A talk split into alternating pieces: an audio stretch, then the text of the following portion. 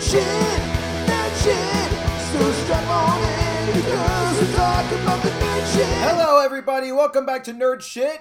Nerd shit. Today we're going to be talking Star Trek Beyond. We're going to go and finish up the Kelvin trilogy and the uh, you know the J.J. Abrams produced Star Trek movies. Uh, spoilers ahead, but uh, I'm Sam Wilson. Joining us as always. Zack Schneider. and I am Troy Hensley. Uh, how you do? How you doing, Troy? How did the uh, the callback for the the stand up thing go? It looks like I'm going to be opening once or twice a month for some comedians. So maybe I will meet some nice creepers that like uh, fat people that wear lipstick and that'll get me to go on tour with them. That's Excellent. awesome. excellent, excellent. It's your own uh, your own marvelous Mrs. Maisel uh, reality. yes, yes.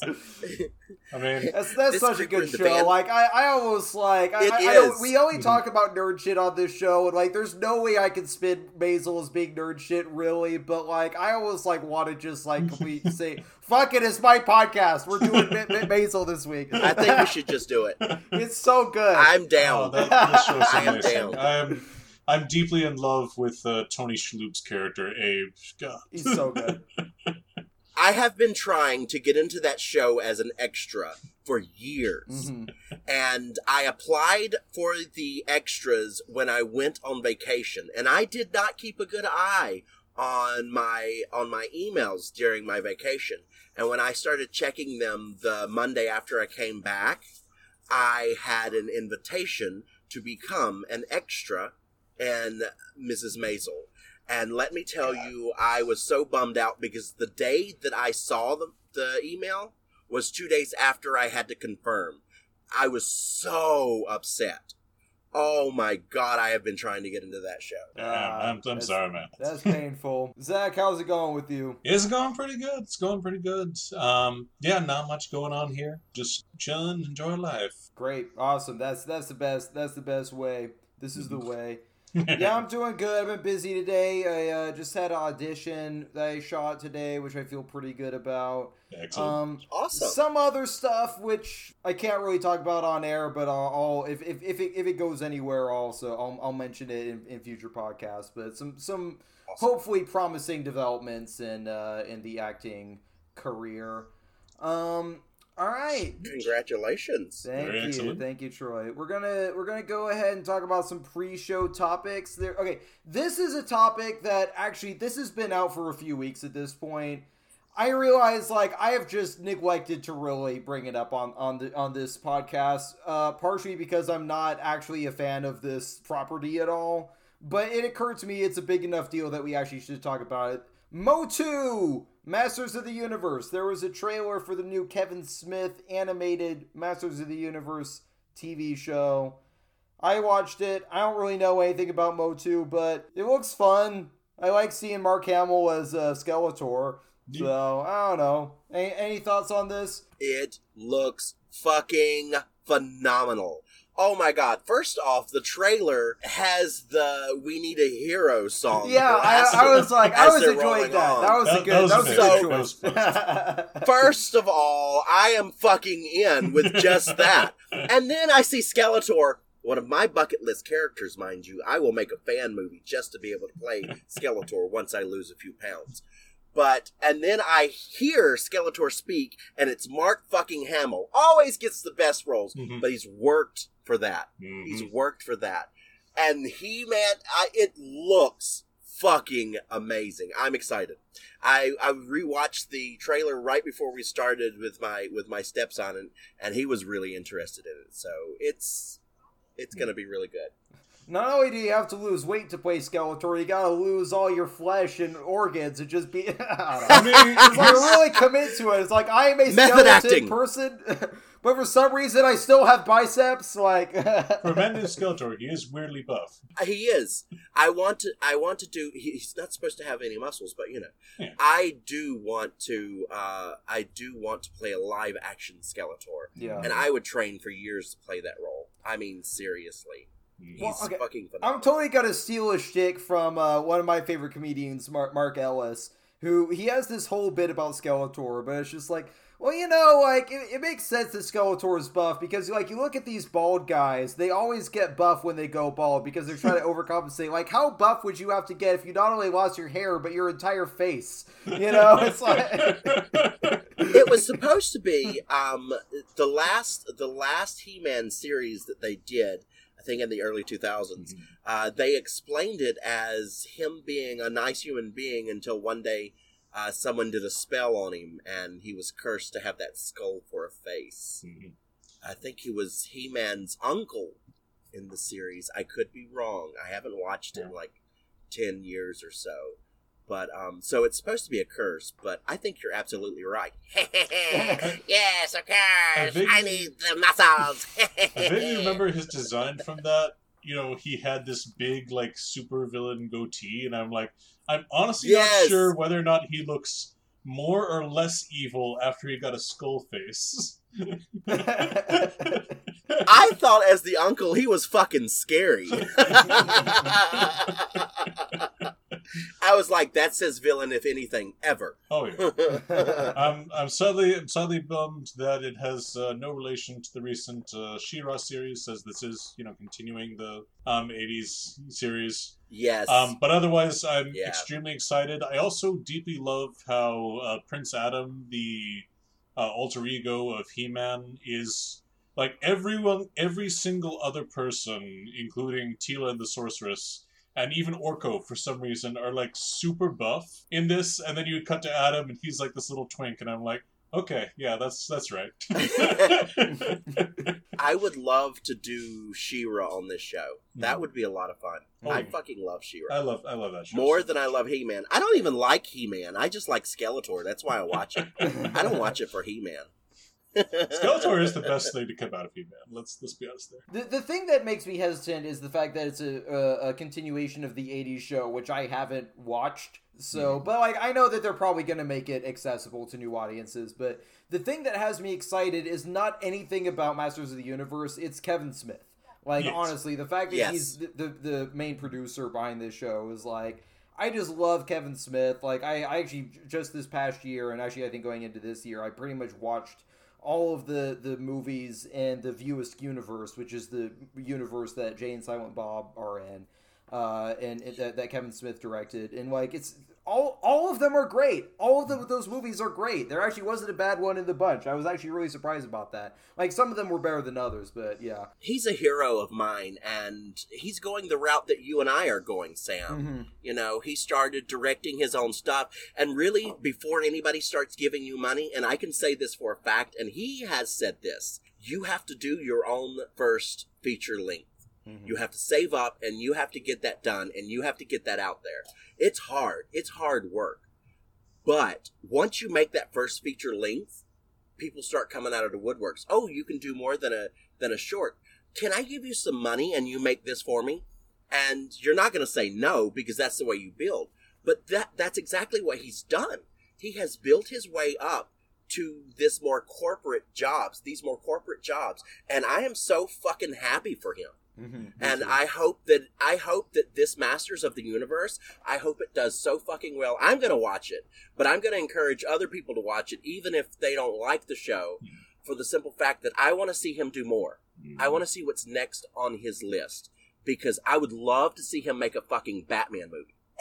Yes. Yeah. I would love to see him make more comic book stuff.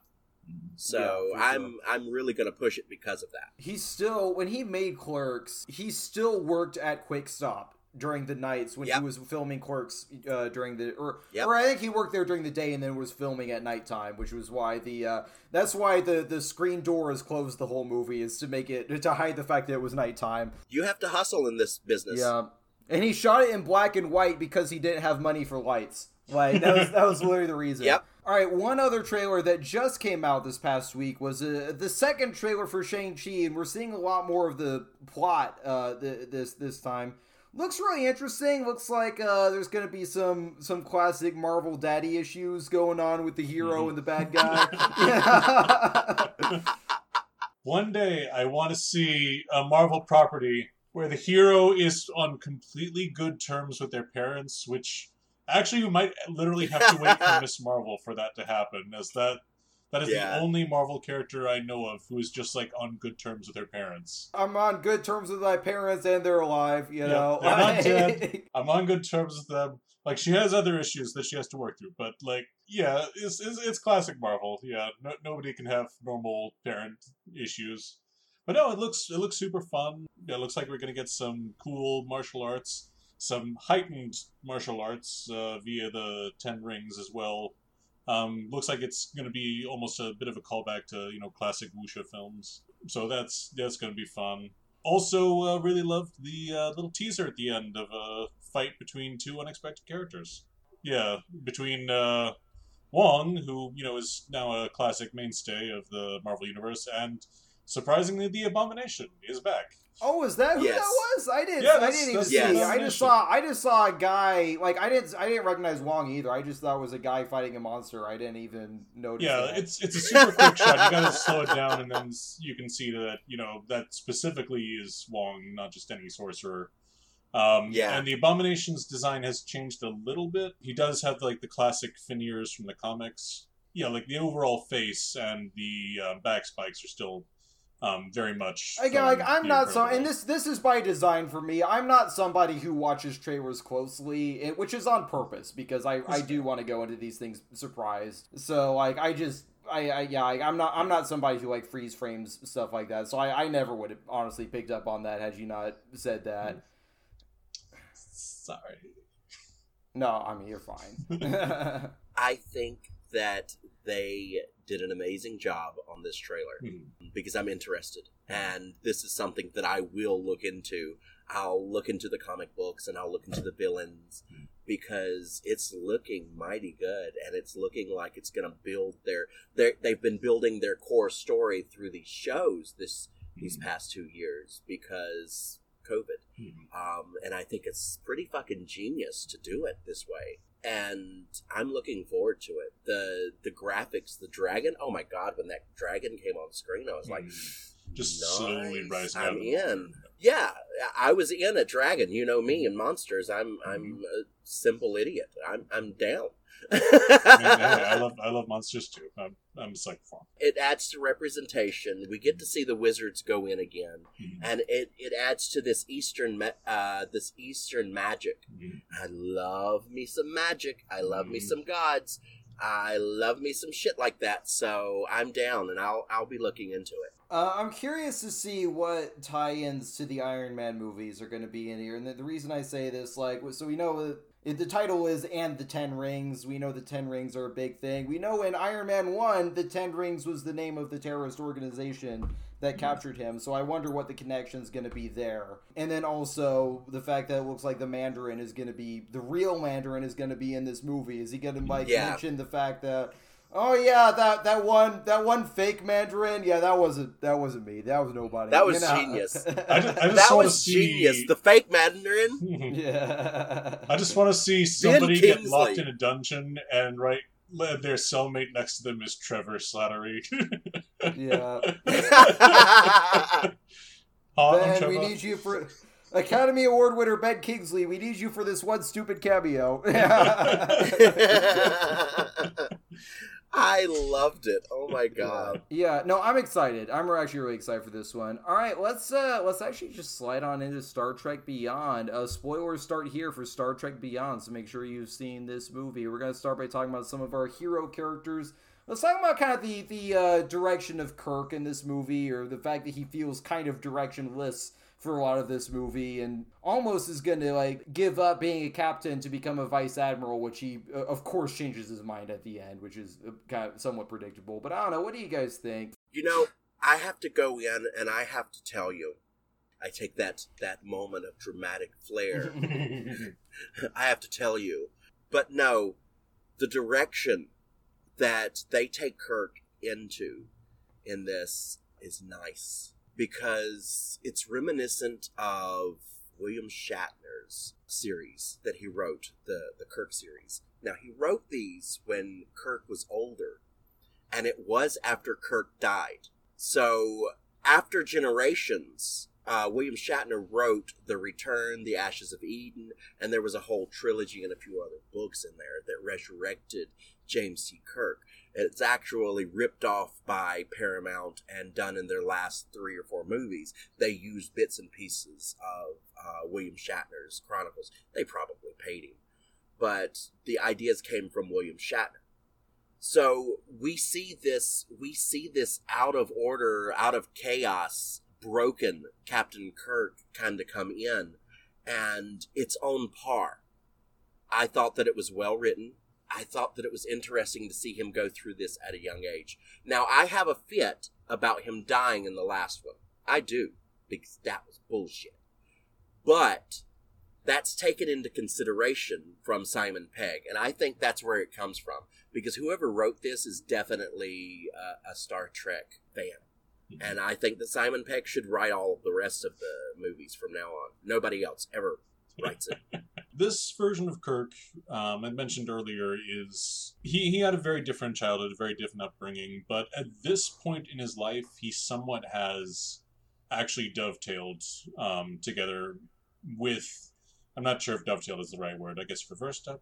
Point being, he's his life is now on a very similar trajectory where he is um, emotionally and just as a person is very similar to where the original TOS James T. Kirk was. Personality wise, responsibility wise, he's actually a very similar person because he has now had that experience. Um, he is fully accepting the role of a captain, and we see almost this exact same conversation, these exact same feelings in the Wrath of Khan. Actually, um, Kirk and Spock have mm-hmm. another moment where he yes. brings him brings him some uh, booze on his birthday.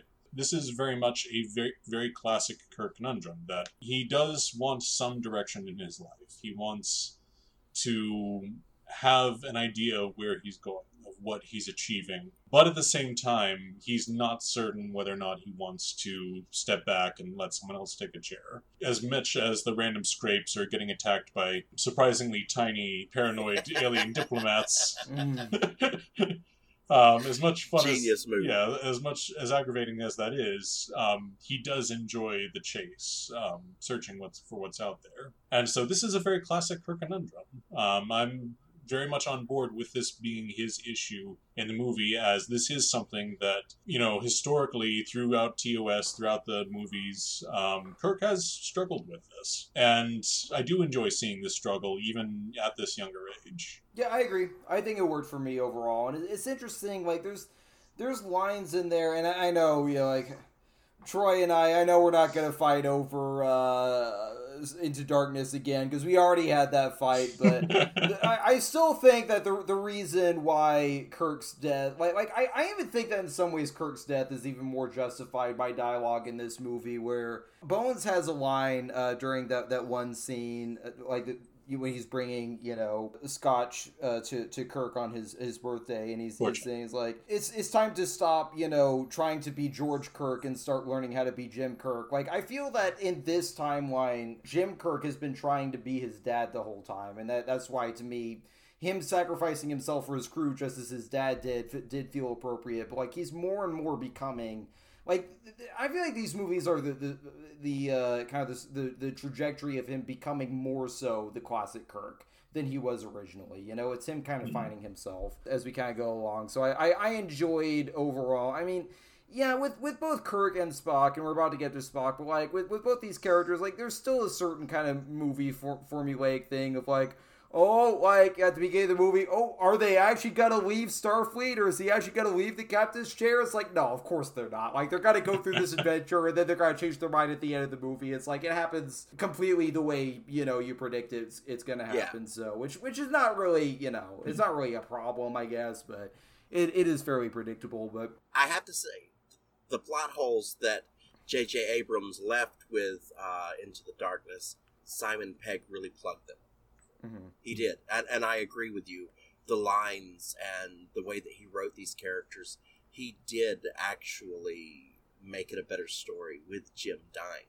He mm-hmm. took that into consideration, and you're absolutely right, like that about that, and I can agree with you. But I still say that I don't like I don't like the ending of that movie. I, I understand that. But Simon Pegg made it good. They did make up for it. Uh, all right, let's talk about Spock. Uh, Spock, who learns that Spock Prime sadly passed away, which of course was uh, kind of a, a meta narrative on the fact that Leonard Nimoy passed away uh, shortly before they made this film as well.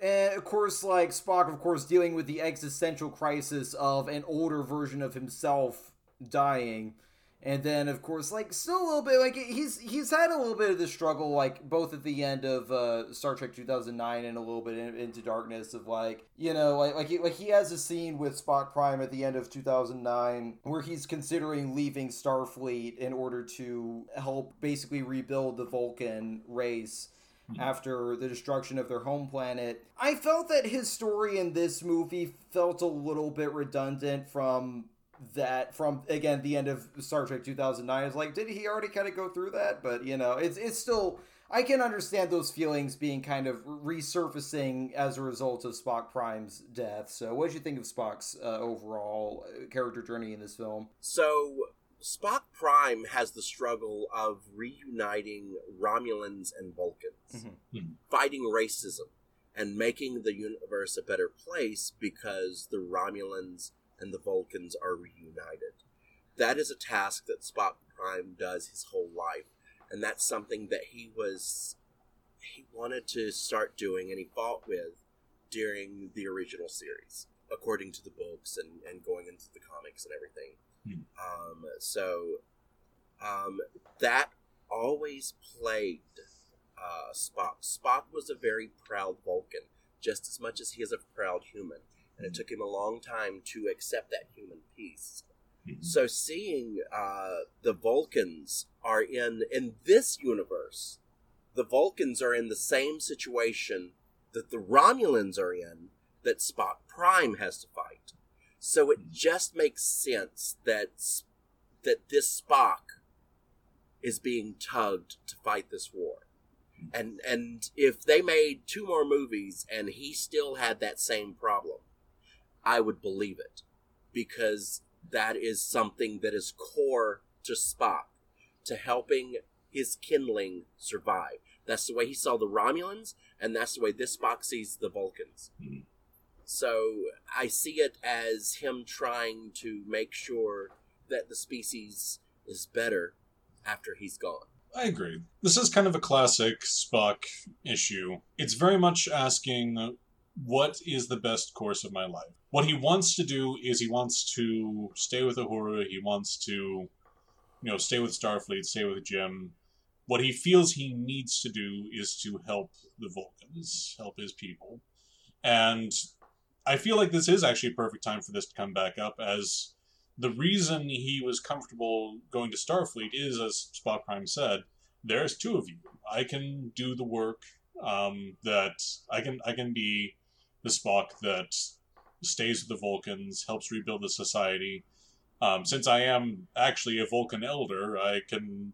I have years of experience and knowledge, you know, of our culture, of our history, and since he spent so long on reno- on uh, unification, he actually has possibly even more knowledge of uh, Vulcan history, particularly as it pertains to um, the schism between Vulcans and Romulans than almost any other Vulcan alive. So he was very comfortable with doing that. Here, it's that old question of what ultimately is my life going to stand for? And I think it's especially one thing that I noticed, especially, is that when they had the uh, memorial image of uh, Spock Prime, um, you notice that his uh, his date of death is essentially this year. So even though this version of Spock has been alive for well over 100 years, he only lived to 33 years after his death. Admittedly in a different past, but you know, seeing his own age um, being the date of death for Spock was probably a much of a, a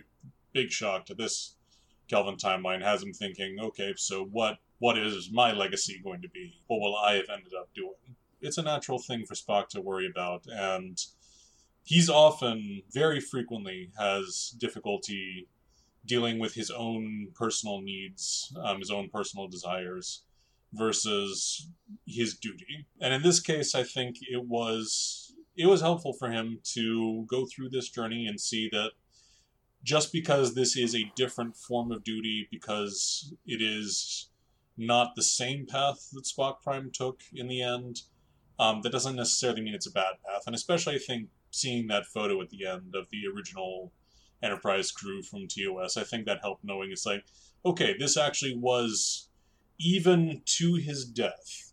Um, he thought it important to keep this old photograph with him among his personal effects. Even when he, you know, he was on that trip to Romulus, on that ill-fated trip to Romulus, with very few personal items, if any, that he'd be taking with him in that tiny ship. This was an important effect. Um, this was an important thing to keep on him at all times. Was his time, his life spent with Starfleet, with um, the crew of the Enterprise. Um, so I do think that was important in you know making his decision. And overall, I thought it was a good story. It's worth noting too that there's there's always going to be different forms of duty. Some duty is going to be really solid. Some duty is going to be a lot more fluid. Um, Some is going to get real chunky, break apart into smaller duties. Duty. sometimes you feel your duty within yourself, but it's just not coming out. I don't know. it was also nice getting to mourn the life and legacy of Leonard Nimoy as a multi generational uh, event with Star Trek fans. Mhm. It was Yeah. gorgeous. I, I agree with that. I thought that it was actually very respectfully done. It's like it's like this, this is a universe where depending on what time travel shenanigans people go to, their date of birth could be after their date of death potentially. I was born after I died. I almost, I almost happened to Data in one TNG episode. He went back to the time of Mark Twain and got decapitated. You know. Yeah. Uh, that, that was a weird one. It's like, all right, so my new body has my old head, and my old head has got to get stuck in the past so it can get attached to my new. I don't even. Uh, my age is actually really weird because different parts of me have different ages now. error, error, error.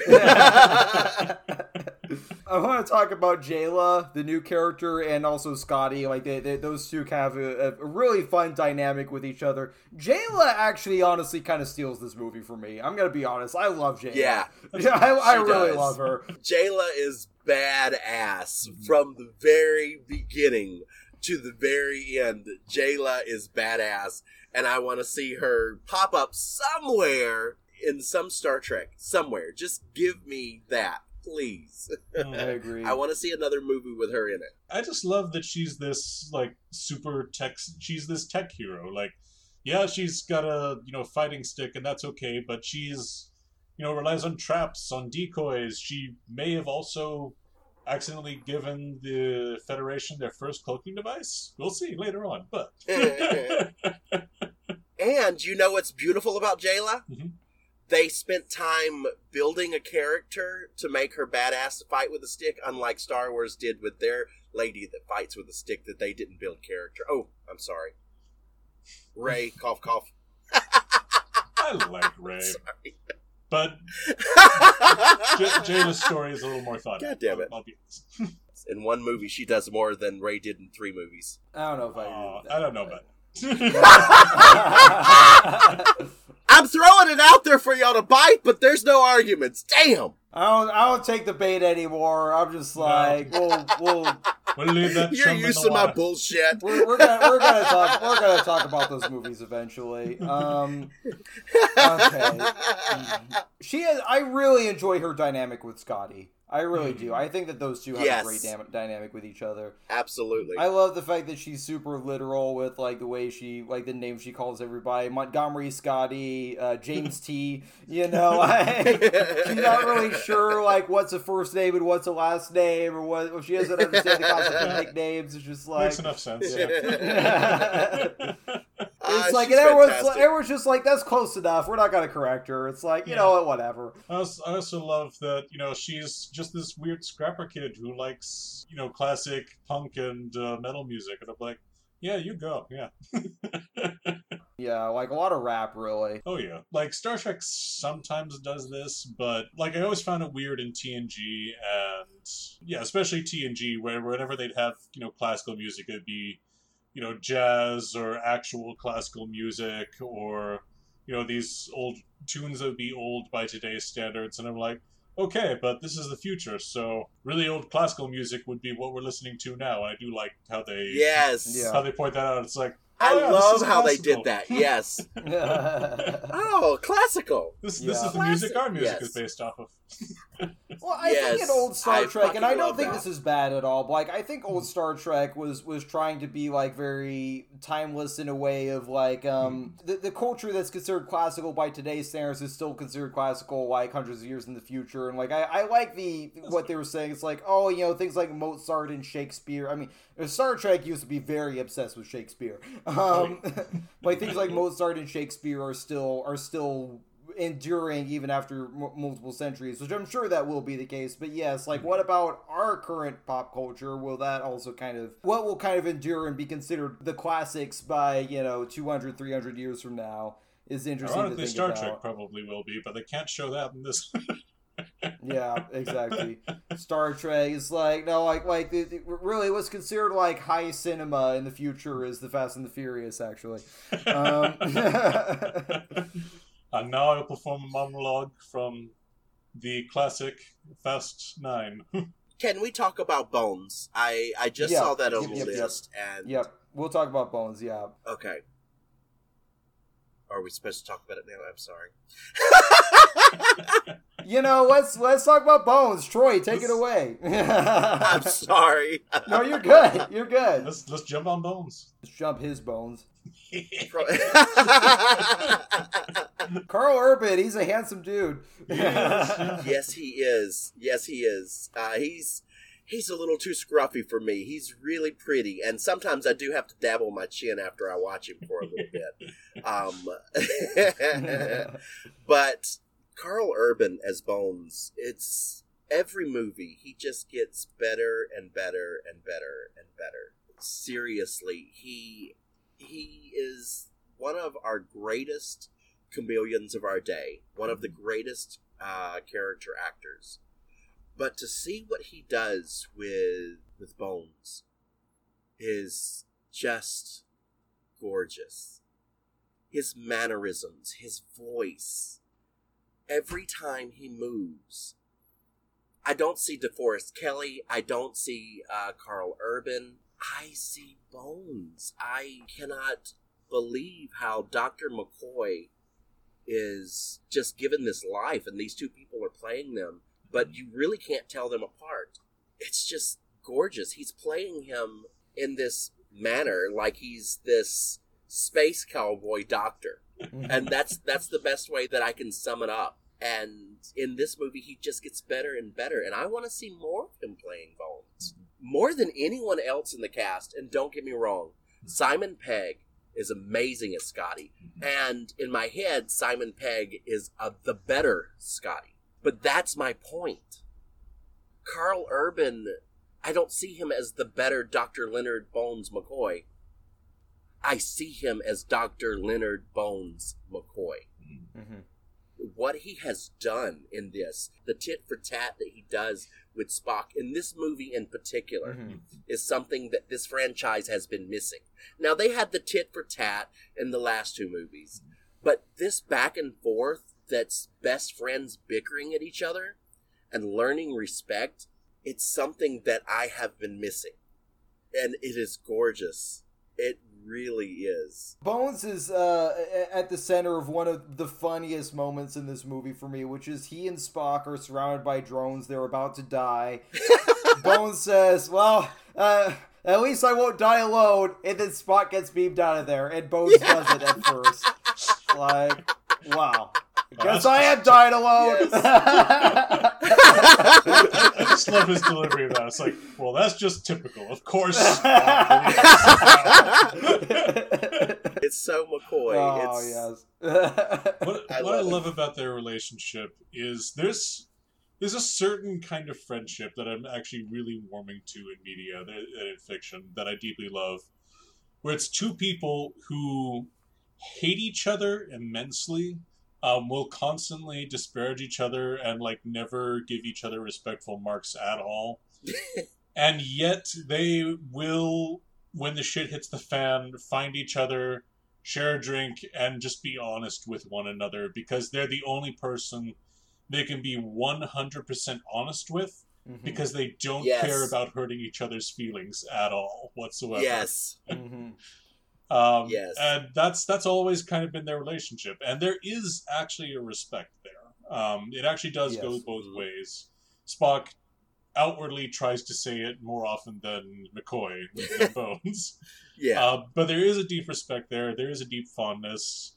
They do technically trust each other with their lives. Uh, McCoy will frequently complain about it and be like, "Oh my god, do you even know what you're doing?" But he'll still like he'll still Wow. get in the rickety old shuttle, um, even if he uh, complains every every second of it. He'll get in the shuttle with Spock. Um, he he won't actually leave him. He'll carry him through a canyon while they're you know horribly surrounded and refuse to leave him. That's who Bones is. That's who McCoy is. And I just love this cantankerous, secretly very devoted and kind-hearted man but he doesn't want you to know that. And especially in this movie, Karl Urban does a fantastic job portraying that. And it's the chemistry between uh, Zachary Quinto and Karl Urban is what makes Mhm. those scenes. yes. It's It just does. it's so Yes. good. They're they're the the interactions like is you're right like that, that's one of the most fun pairings in old Star Trek, and they completely nailed it in this Mhm. movie. I, I agree with you, Mhm. Troy, that like there were some fun moments with the two of them in the previous two movies, but we got to see so much more of that dynamic in this film, which is actually one of the things I, I really it, it's one of the standouts for me in, in this movie. The interactions between Spock and Bones. They were really smart with the way they paired, paired characters up in this. You know, Mhm. like a lot of this is Spock and Bones together. Uh, Jaylah and Scotty, we, we, we just touched on, like make a great pair in this movie as well. I, and let's let's touch on some of the rest of the crew. Like, okay, one thing I wanted to, to touch on, um, and I hope this doesn't end up being a controversial topic, but Sulu in this film, uh, who's revealed to have a family, which he has a family in the, the original uh, uh, timeline as well. He does have a daughter who also ends up serving on another enterprise. But uh, we, we see that he does have a husband in this movie, or a, you know a, ma- a male significant other in this movie. Which I was, you know, I, I I'm- I'm sure was done as as an homage to George Takei, who played the original Sulu, who was a gay man in real life. What was interesting was George Takei came out and said that he was not a fan of the fact that they made Sulu gay in the movies because he was bas- he basically just made the argument of you know I might be a gay man but Sulu isn't and you know if you want to have gay characters in Star Trek make new characters I think is basically what he said. So I'm just curious to see like what you guys' point of view is of that thing because I mean it, it becomes kind of a, an interesting and tricky topic when we're kind of navigating this. You know, George Takei comes from a place of suffering. He had to hide it for so long. He had to hide it until the 2000s. Mm-hmm. You know, and it, and it was a big thing. George Takei is gay. Oh my! And then he became an ally, and then he started making things better. But he had to re remake his career, and in early Hollywood, they were tortured. Uh, it's one of the reasons why William Shatner and George Takei don't really get along, is because William Shatner was one of those tor- tortured him. So I think it is what it is. We have to take his comment and say, I'm sorry you came from that point in history and you're bitter about it. I accept your thoughts. But a note to Star Wars this is how you do it. You don't just hint about it, you show a family. You take a main character and you show that they are gay. It doesn't have to be, it doesn't even have to be a kiss. It really doesn't. Hmm. But to take a main character and to do this is what we need for representation. It's not important that Sulu is gay. It doesn't affect his job, and there isn't there isn't a lot of lines that go to it. There's not. It's just we see him and his family. And that's all we needed from from Star Wars, but they chickened out. They chickened out because they didn't want it to be cut out in some of their international showings. But they did write in Star in Star Wars, and I imagine J.J. Abrams probably had an idea to do this with a main character that he had created, but Disney and Lucasfilms probably stepped in the way and said, "No, we can't do that Mhm. because we'll lose money over here." J.J. Abrams is good at showing diversity. He is. And I am glad that they took Sulu, one of the most prickly characters, and showed us that that family side of him. George Takei's experience, his opinions on that, those are 100% valid. And I also get that he had not played the character as gay, partially because, again, at that time, it was very much not accepted. He, he'd backed off, he hadn't played the character as gay.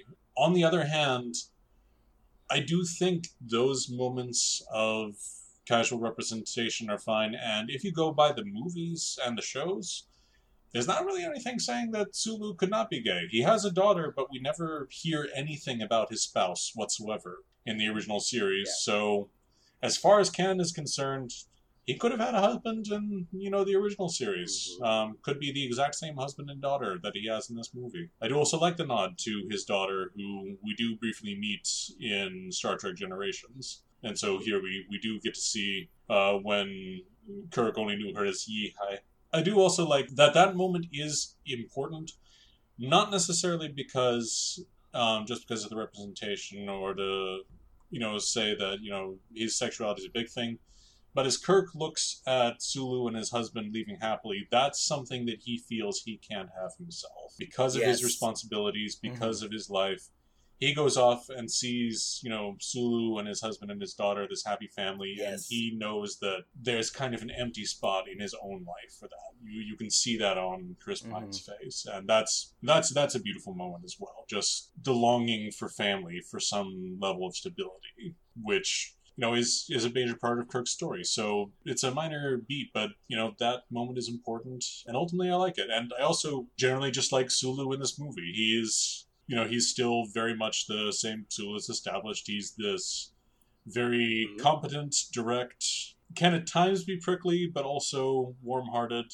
This this Sulu is 100% cut from the same cloth as uh, Sulu from TOS, George Takei's original performance. I, I loved seeing moments, especially in Undiscovered Country, when we see him take that captain's role. That he's a very, you know, when he has a chance to be in command, when he has a chance to lead situations, he is a very direct, um, very no nonsense person who will do anything to do the right thing. Damn the odds, damn the risk. Fly her apart then. And I love that, you know, e- even here, the first scene we see him in captivity, he and Uhura are snaking out, and they already have their own plan together.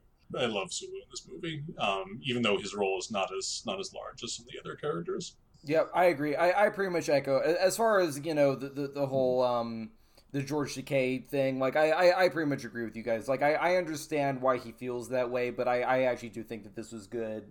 Uh, This is a good example of organic representation uh, within the film because like this the scene would not have really been any different if it had been Sulu with a wife and daughter. Like it would have been the exact same scene. It's just the fact that it happens to be a husband. But like the fact that that's not a big deal, like that just goes to also the idea of the Star Trek future, which is tolerance and understanding and acceptance of everybody. we're you still know? we're growing as a Um, species. Exactly. Exactly. any any thoughts on Uhura? I felt she was underutilized in this movie personally. I just yeah. She was. she was. They could have done so much more with her. I completely agree with you. It makes me think about um, uh, what is it, Star Trek Five, when uh, she does the little dance, and then the original Uhura. God, that was so Uhura Prime. stupid. That scene. was- I was- that oh god. Yeah, I hate yeah. that scene. stuff like that. I don't know. It's just I want to see Kick-Ass Uhura. That's what it made me think of. Thinking of Uhura in this movie. Mhm. She didn't get much action. She didn't get much. Agency. Yes, Mhm. she didn't get her own storyline. Mhm. She really didn't. It was it was more of uh, are we on? Are we off again? I'll wait for you, like they did with uh, Natalie Portman Mhm. and uh, in Thor, which is a waste of Natalie Portman. I honestly felt that Uhura's role in this movie is to be dragged by various characters from one scene to another with very little like the Yeah. one thing that she does in this movie and it was a cool it was a cool bit was she does the saucer separation um, she saves the Mhm. ship and to her knowledge sacrifices herself because then she's stuck in a room in a falling part of the ship with the big bad. And I'm like, that's cool. And then that's the last thing she actually does the rest of the movie. She's just yes. she's the rubber ducky. Like you know, in coding, you have someone talk to the rubber ducky so they can figure out what they're doing.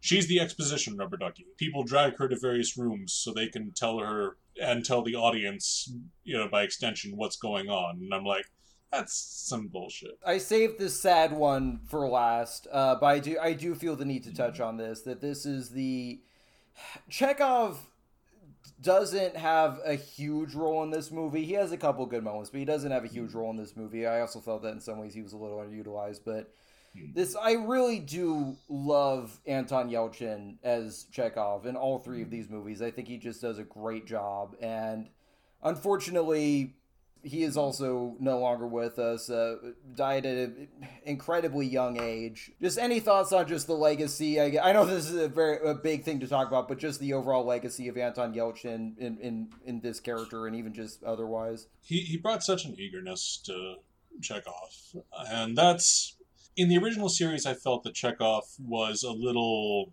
cynical in a lot of ways. He uh, often had a uh, Russian proverb for when things are going wrong. You know, he, he was kind of the junior statesman, um, ju- junior officer. Uh, he was the he was the young guy that everyone liked having around. And here, that that kind of matches. Uh, Chekhov, Anton Yelchin is the the wunderkind who you totally see that you totally believe it every time he's on there. Anton really uh, played him as often being like way in over his head, but he was he was ready for situations he didn't know he was ready for, and that's that's how he often played Chekhov, and I really found that a fun dynamic. Um, he worked really well with Kirk. I love I love them teaming up here. How they managed to form an unspoken plan when they were heading to the saucer he, he brought just just such a lot of energy and eagerness to Chekhov that kind of makes it almost more heartbreaking that Chekhov has this feeling of being, you know, a very promising young man still early in his career, and that that's heartbreaking because that's exactly who Anton Yelchin was too. I think it is both a fitting memorial to who uh, this version of Chekhov was, as played by Anton Yelchin, and especially I think, to, An- to Anton Yelchin himself. I do wish he'd had a larger role, but when they were making the movie, they had there's obviously no way of knowing um, that this would be his last film. Again, this was not a very large role, but I do think that it was what we had was good. Um, it, it definitely played to his strengths. Well, shit. yep, yep. I think that we haven't gotten another uh, Star Trek in with these characters because uh, they're trying to think of a way to handle the Chekhov thing. Should they make him go away to another ship? They could send another Reliant. Should they kill him off? Yes. Okay, first off, uh, Anton Yelchin, is, his his family uh, produced a documentary Mhm. uh, for Anton Yelchin, and it's and it's about how he was in life, uh, and it's called uh, Love, Antosha. It's of an hour and a half. It came out in 2019. It's worth a watch. You get to see the actor in life, and it's heartwarming. Watch it. It's it's nice to kind of know Anton Yelchin that way. He was a phenomenal actor, and he came at this character, and he blossomed Mhm. and he got a good ride before he went off to be space dust. And it's sad. We have these three movies that we can remember him in, and we can watch the other things that he's done and be thankful for the short time that he had. So he will be missed, but I don't think it's going to. The way they wrote the first three, the character is easily re- replaced. I hate to sound horrible. I really do. But I'm looking at it as a producer. Um, the fans are going to be bitchy no matter what.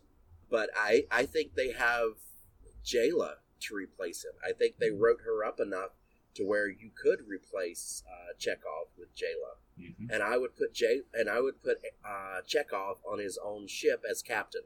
Mhm. Bye bye. It was it was wonderful. Thank you.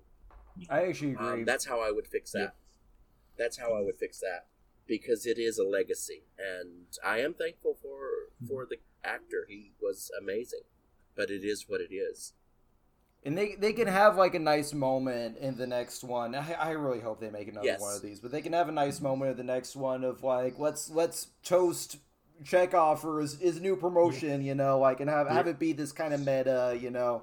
I, I thought what they did with Paul Walker in Furious Seven was so beautiful about how the movie Yeah. acknowledged the real life tragedy while while still giving the character a happy ending, and I think they can do the mm, same thing Yes. with Chekhov.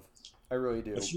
Yeah, I think one one easy way to do it is have um, maybe yeah maybe have Jaylah come back. That's actually one early thing you can do in the movie is have Jaylah fresh out of the academy. She's now a junior officer back in the Enterprise under recommendation of Kirk and Scotty, and you know have her uh, maybe comment. It's like oh it's Chekhov. It's like yeah you just just missed his party. He posted first officer on the Reliant or something, and yeah, have have some acknowledgement that his you know he got a happy happy life, a happy send off. There is a new Star Trek greenlit, and uh, it will be out in 2023. Okay. Whether it will be this same franchise or whether it will be something different, I don't know. But there is a new. And, and and hopefully it does come out. I just feel like they keep saying they're gonna make another movie so many times. It's like, oh, it's gonna be Quentin Tarantino's gonna do it. Noah Hawley's gonna do it. It's like they keep going No, through it's different like Quentin directors and all that. And it's just like like the Tarantino one I think is dead at this point. Um, but I, but It is is shelved. yeah, Oh, but thank goodness. um, but it's just like they keep they keep saying that they're gonna make another one of these, and it's just like okay, like this this, this movie came out like five years ago, you know, like what what are you making another one, guys? What happens is these large studios uh, give out this leak, Mm-hmm. um, and they test the waters to see how it's going to work. Mhm. the Quentin Tarantino was an idea. They were like, maybe some maybe someone wants a new uh, Star Trek. Uh, the next Star Trek will be directed by Quentin Tarantino. Let's see how that goes.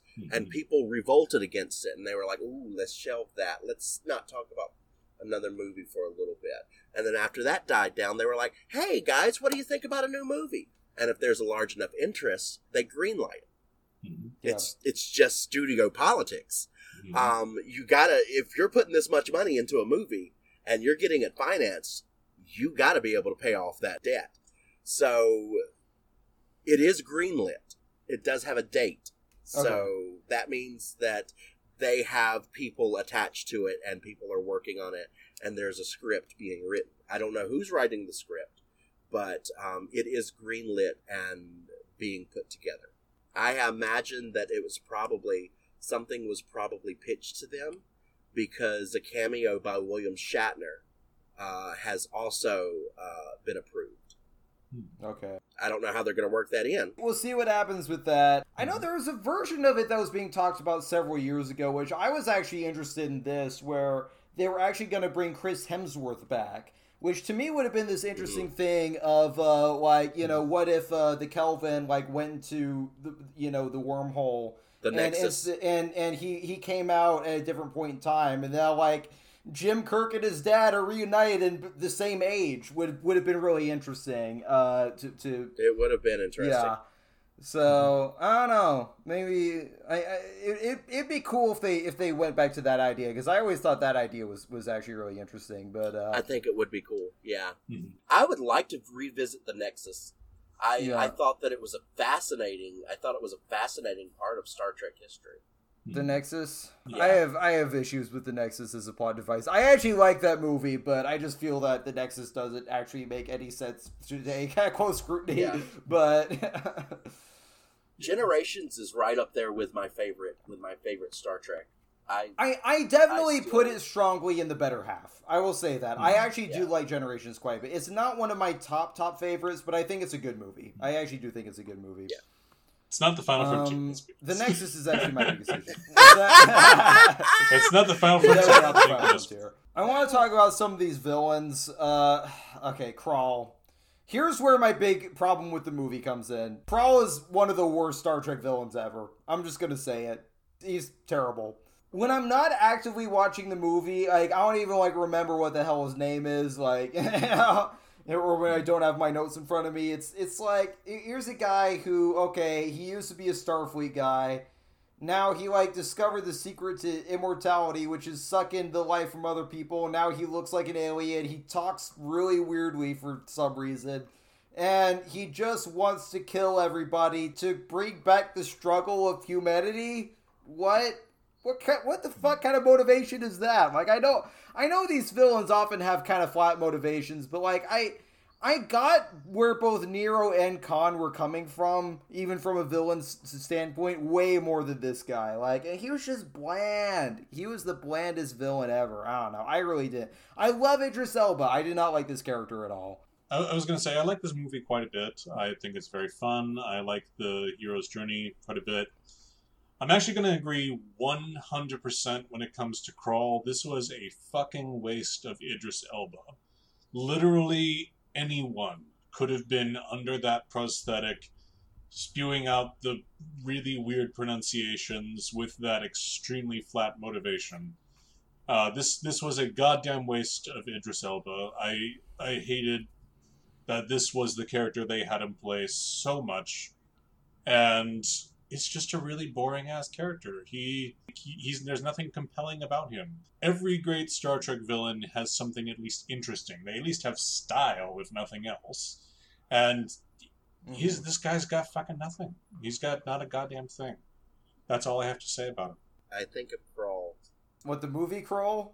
Krull is that was a fucking awesome movie. Oh my god, when I was a kid, I fucking loved that. It's fun. I like Krull. Yeah, I actually do taken like with a taken with a giant ninja star. yeah. I yeah. still need to see. I've seen the scene where he gets the glaive from the lava or water. I don't oh know. my It's weird. god.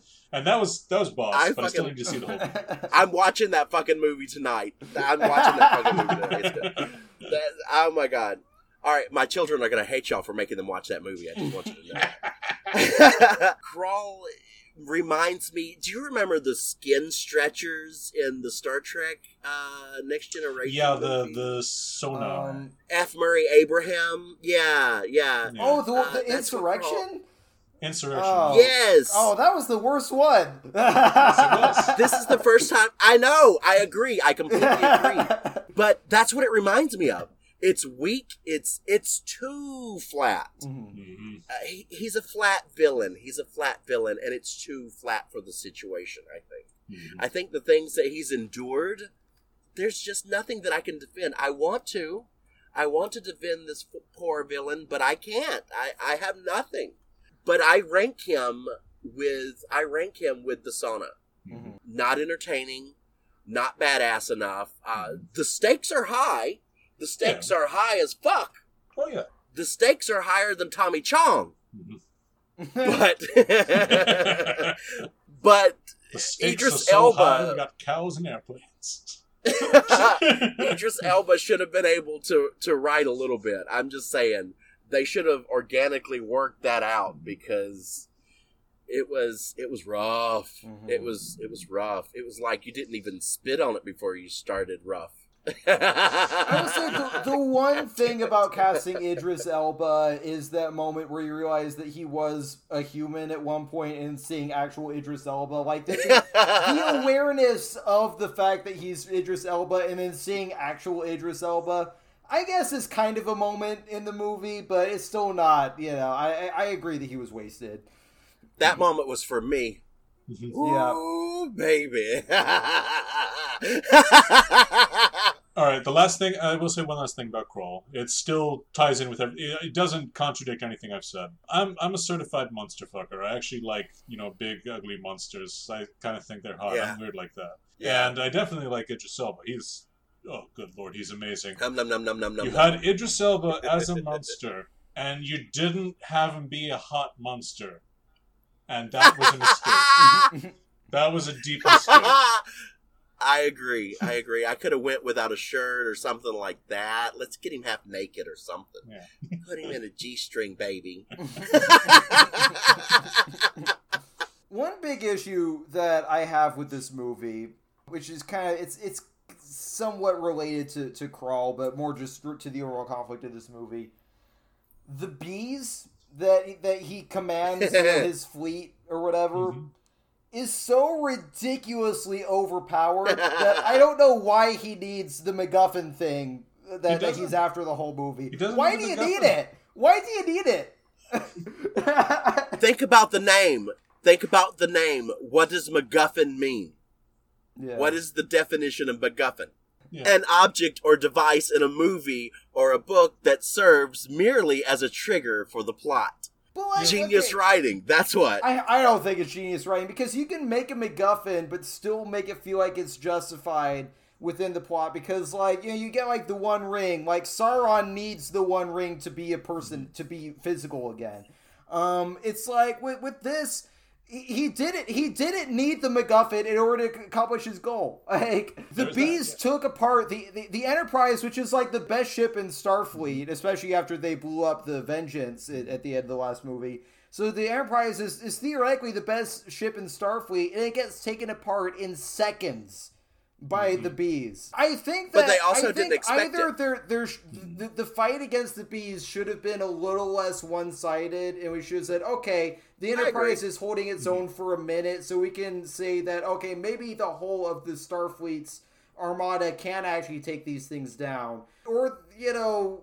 There shouldn't have been the MacGuffin in, in the plot in, to, to begin with. I actually agree with that about the bees. Uh, That it should have been a better fight between uh, the ship and the bees. I It was, do. it was with too that. easy. The Enterprise was torn apart way too easily and way too fast. I felt like. they, they made a point of you know having uh, Sulu and Uhura send the distress call. It's like, oh yes, the other ships protecting Yorktown will be drawn away in the nebula. I'm like, why do you need to draw them away? You just took down the flagship of the Federation in like five seconds with no issue Yeah. whatsoever.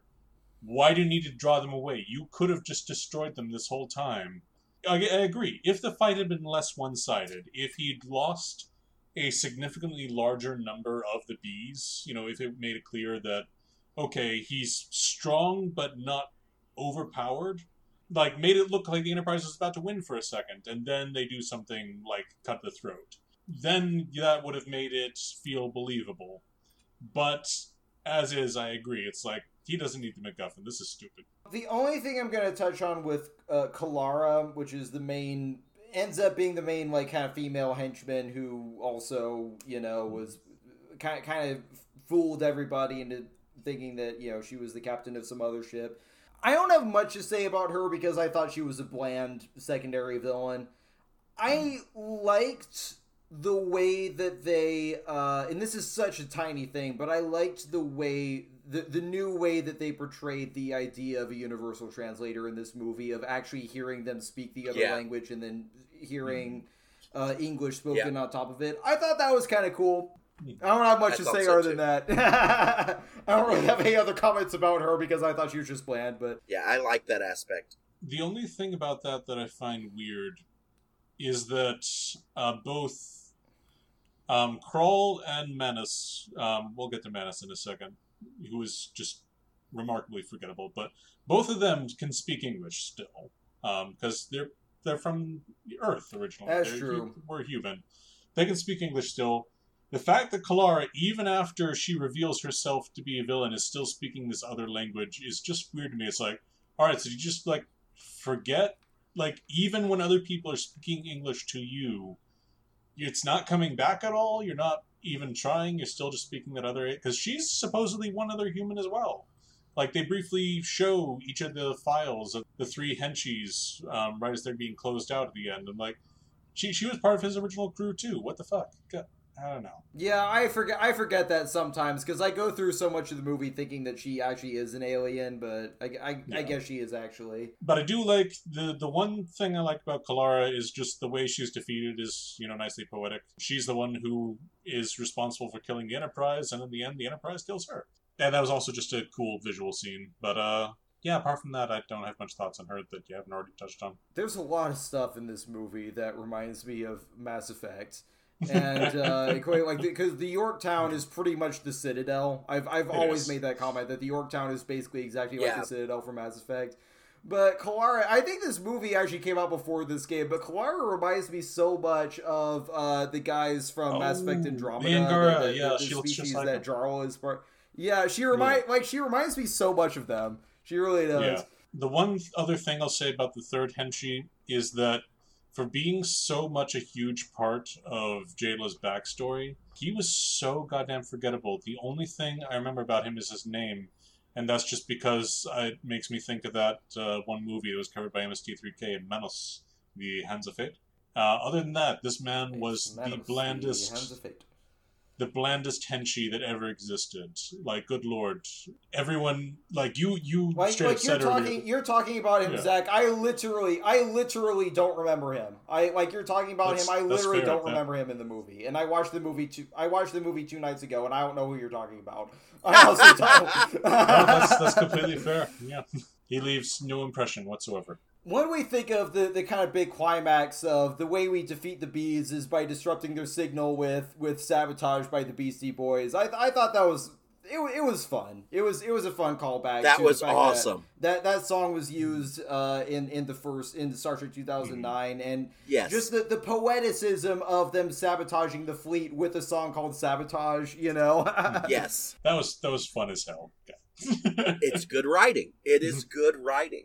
Yeah. It's seriously. I really enjoyed that. yeah, very very it's, nice it's callback. hilarious. It's it's old school Trek humor. It's Mhm. old school Trek humor.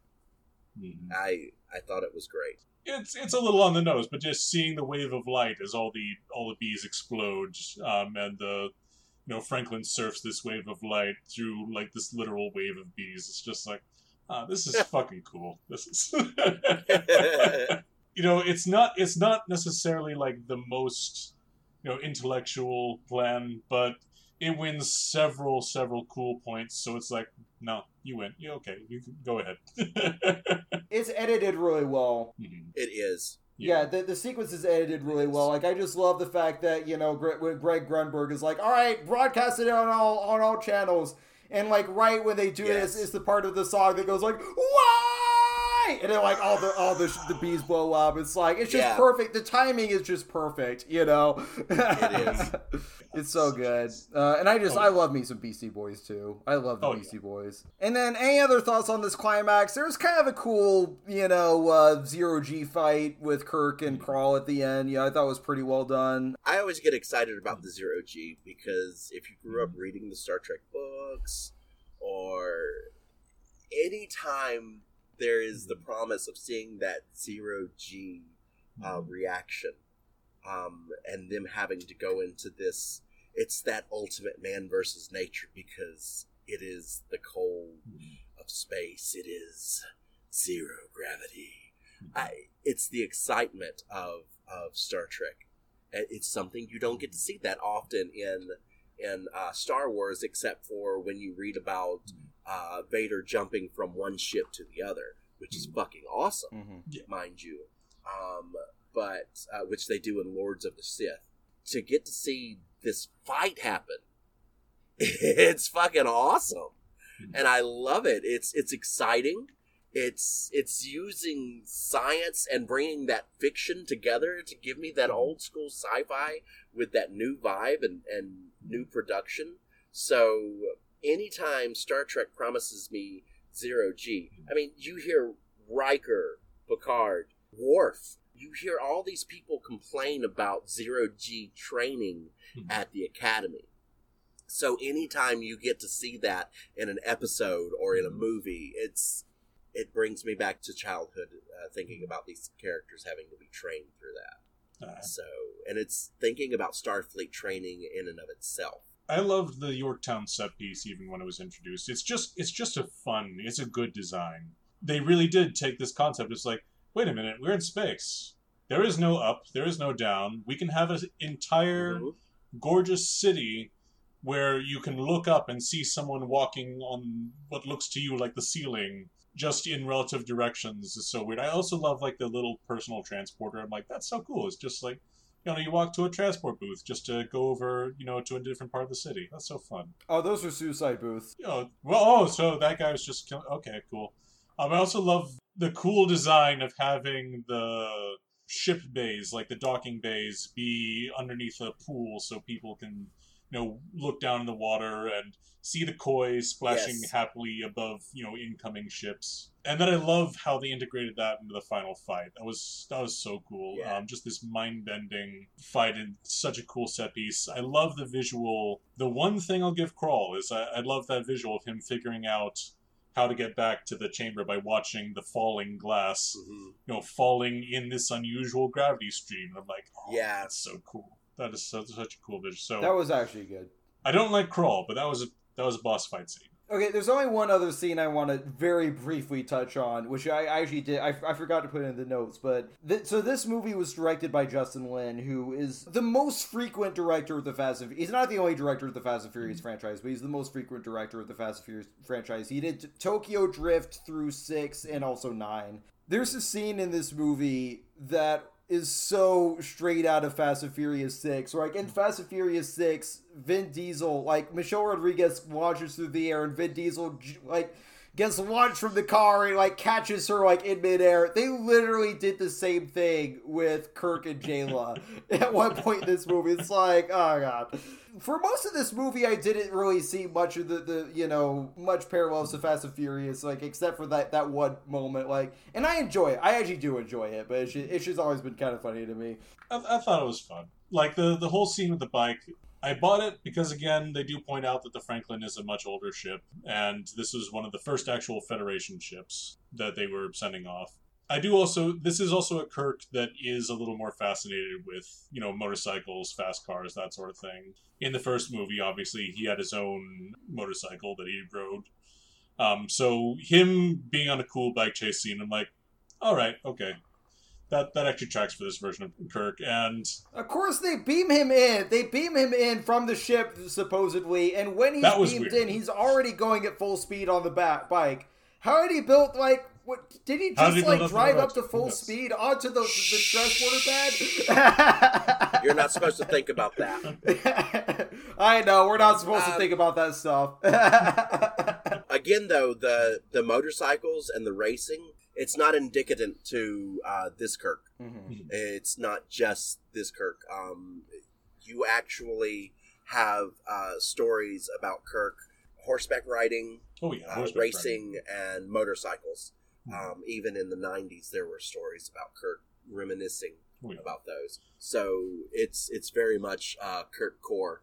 Oh yeah, and we do know the original Kirk was like quite the thrill seeker, you know, mountain climber, Yes, that sort of Yeah. thing. Captain Kirk is climbing a mountain. Why is he climbing a mountain? It's to envelop the mountain. It's to make love. in Generations, he does the in the cutscene. Now, when it was first released into the theaters, Mhm. and you watched it in the theaters, I might be a little older than y'all and, and remember this better. But there's this scene where he, um, they, um, kind of parachute. It starts off in this adventure where they're parachuting down, and it's and it's uh, just to show, even at his older age, Kirk is still seeking these thrills. Why'd they cut that out? That sounds cool. I don't know. You can look it up on on uh, YouTube and watch it, but Yeah. in the in the theatrical release, uh, and it's and it's ozone. It's it's ozone jumping. okay. Uh, they're way up. Yeah, Hmm. it's crazy. So it's Pretty like the be- like awesome. the beginning of the Power Rangers movie. They're, they're like skydiving Yes. yes. Chili Peppers. Yes.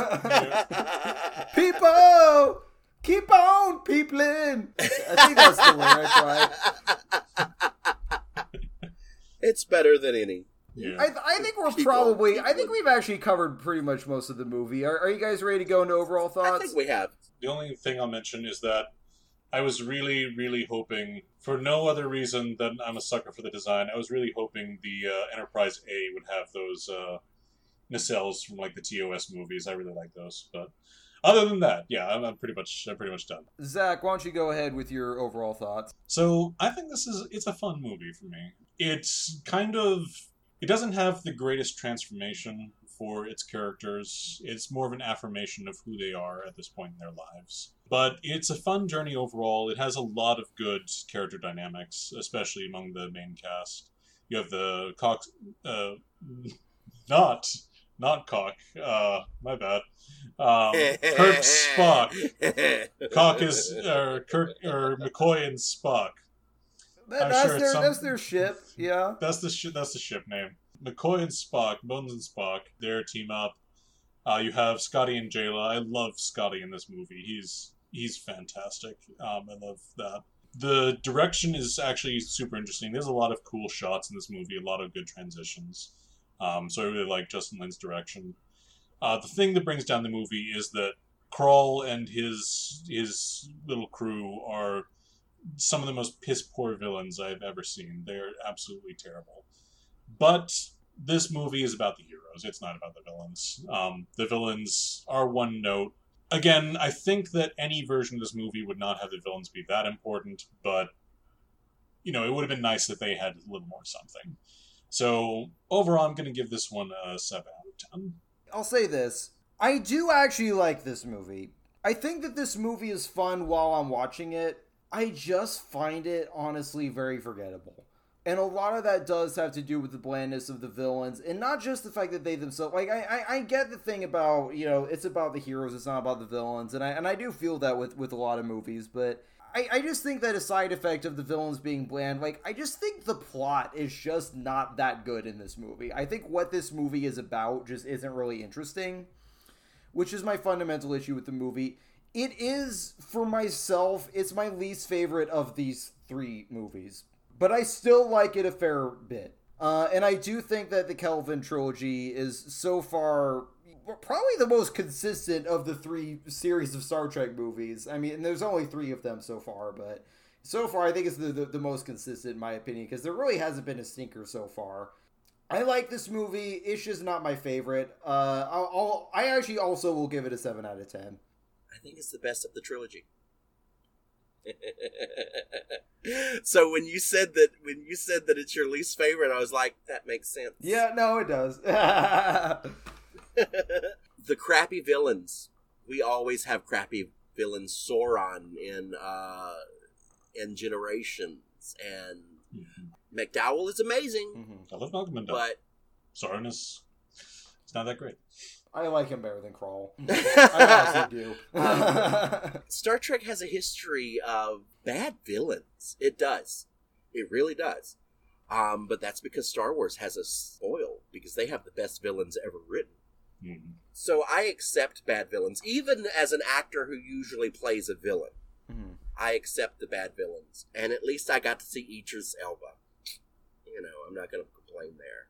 I liked that they might have had these little cheap thrills like the bee and the MacGuffin, but I like that they wrote it as is, and that they had that subliminal. If if you are a filmmaker, you see how genius it was written.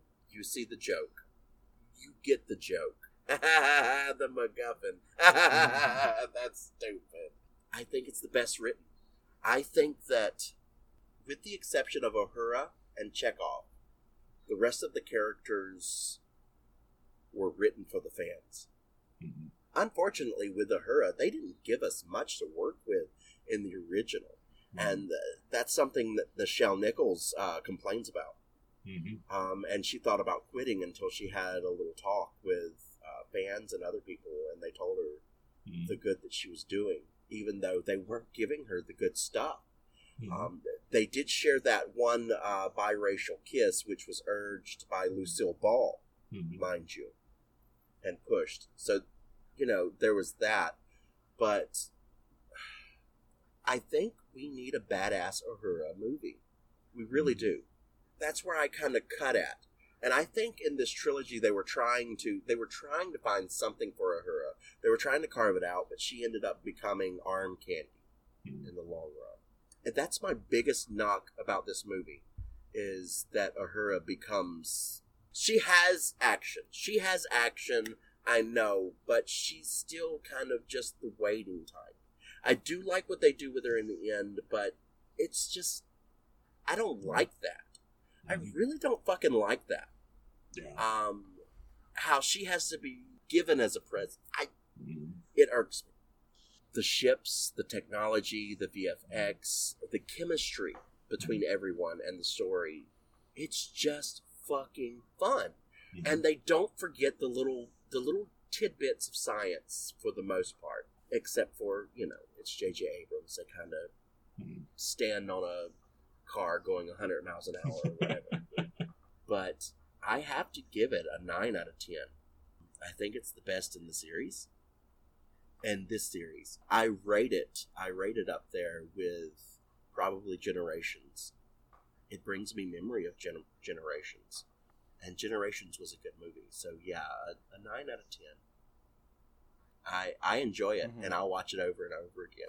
It's funny. I actually probably also rated about the same as Generations, but I like Generations. It's not. It's not one of my top ones. That's hilarious. uh, the Undiscovered Country is my favorite. Yeah, Mm. that's that's so fair. good. That one's really good. That actually is one of my top ones. Undis- yeah. Undiscovered Country is amazing. Yeah. The one thing I'll say on the Uhura thing is she needs her she needs either her uh, Darmok or her arrival. Like she needs a story where she is having a first contact moment where she's connecting Yes. to uh, to a really unknown, to a really strange unknown species Yes, because she can do that, and I think she'd be amazing at that kind of story. Yeah, to show that she's this intelligent linguist. Mhm. Yeah. They do that better with Sigourney Weaver. You ever just stub your toe and you shout, "Ah, Shaka!" when the walls fell?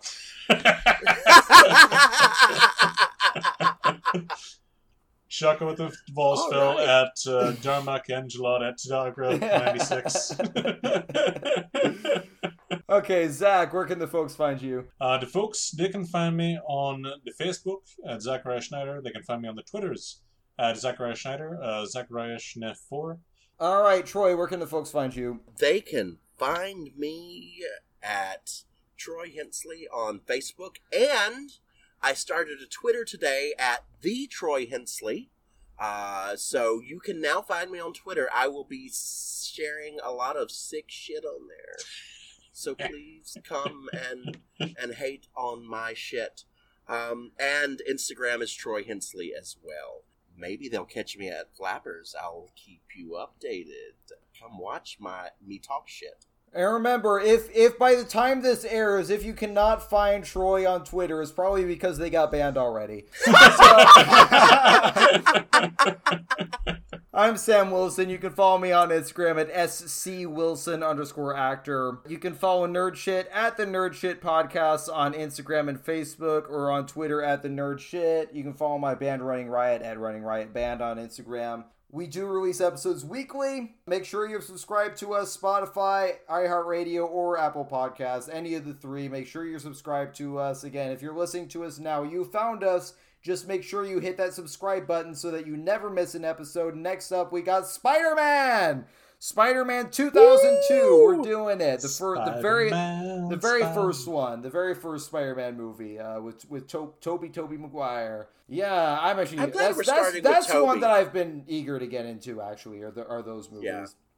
Sam Raimi's uh, little trilogy was pretty fun. I enjoy them. Yeah. I don't I don't lust after Tobey as much as you know Mhm. Tom.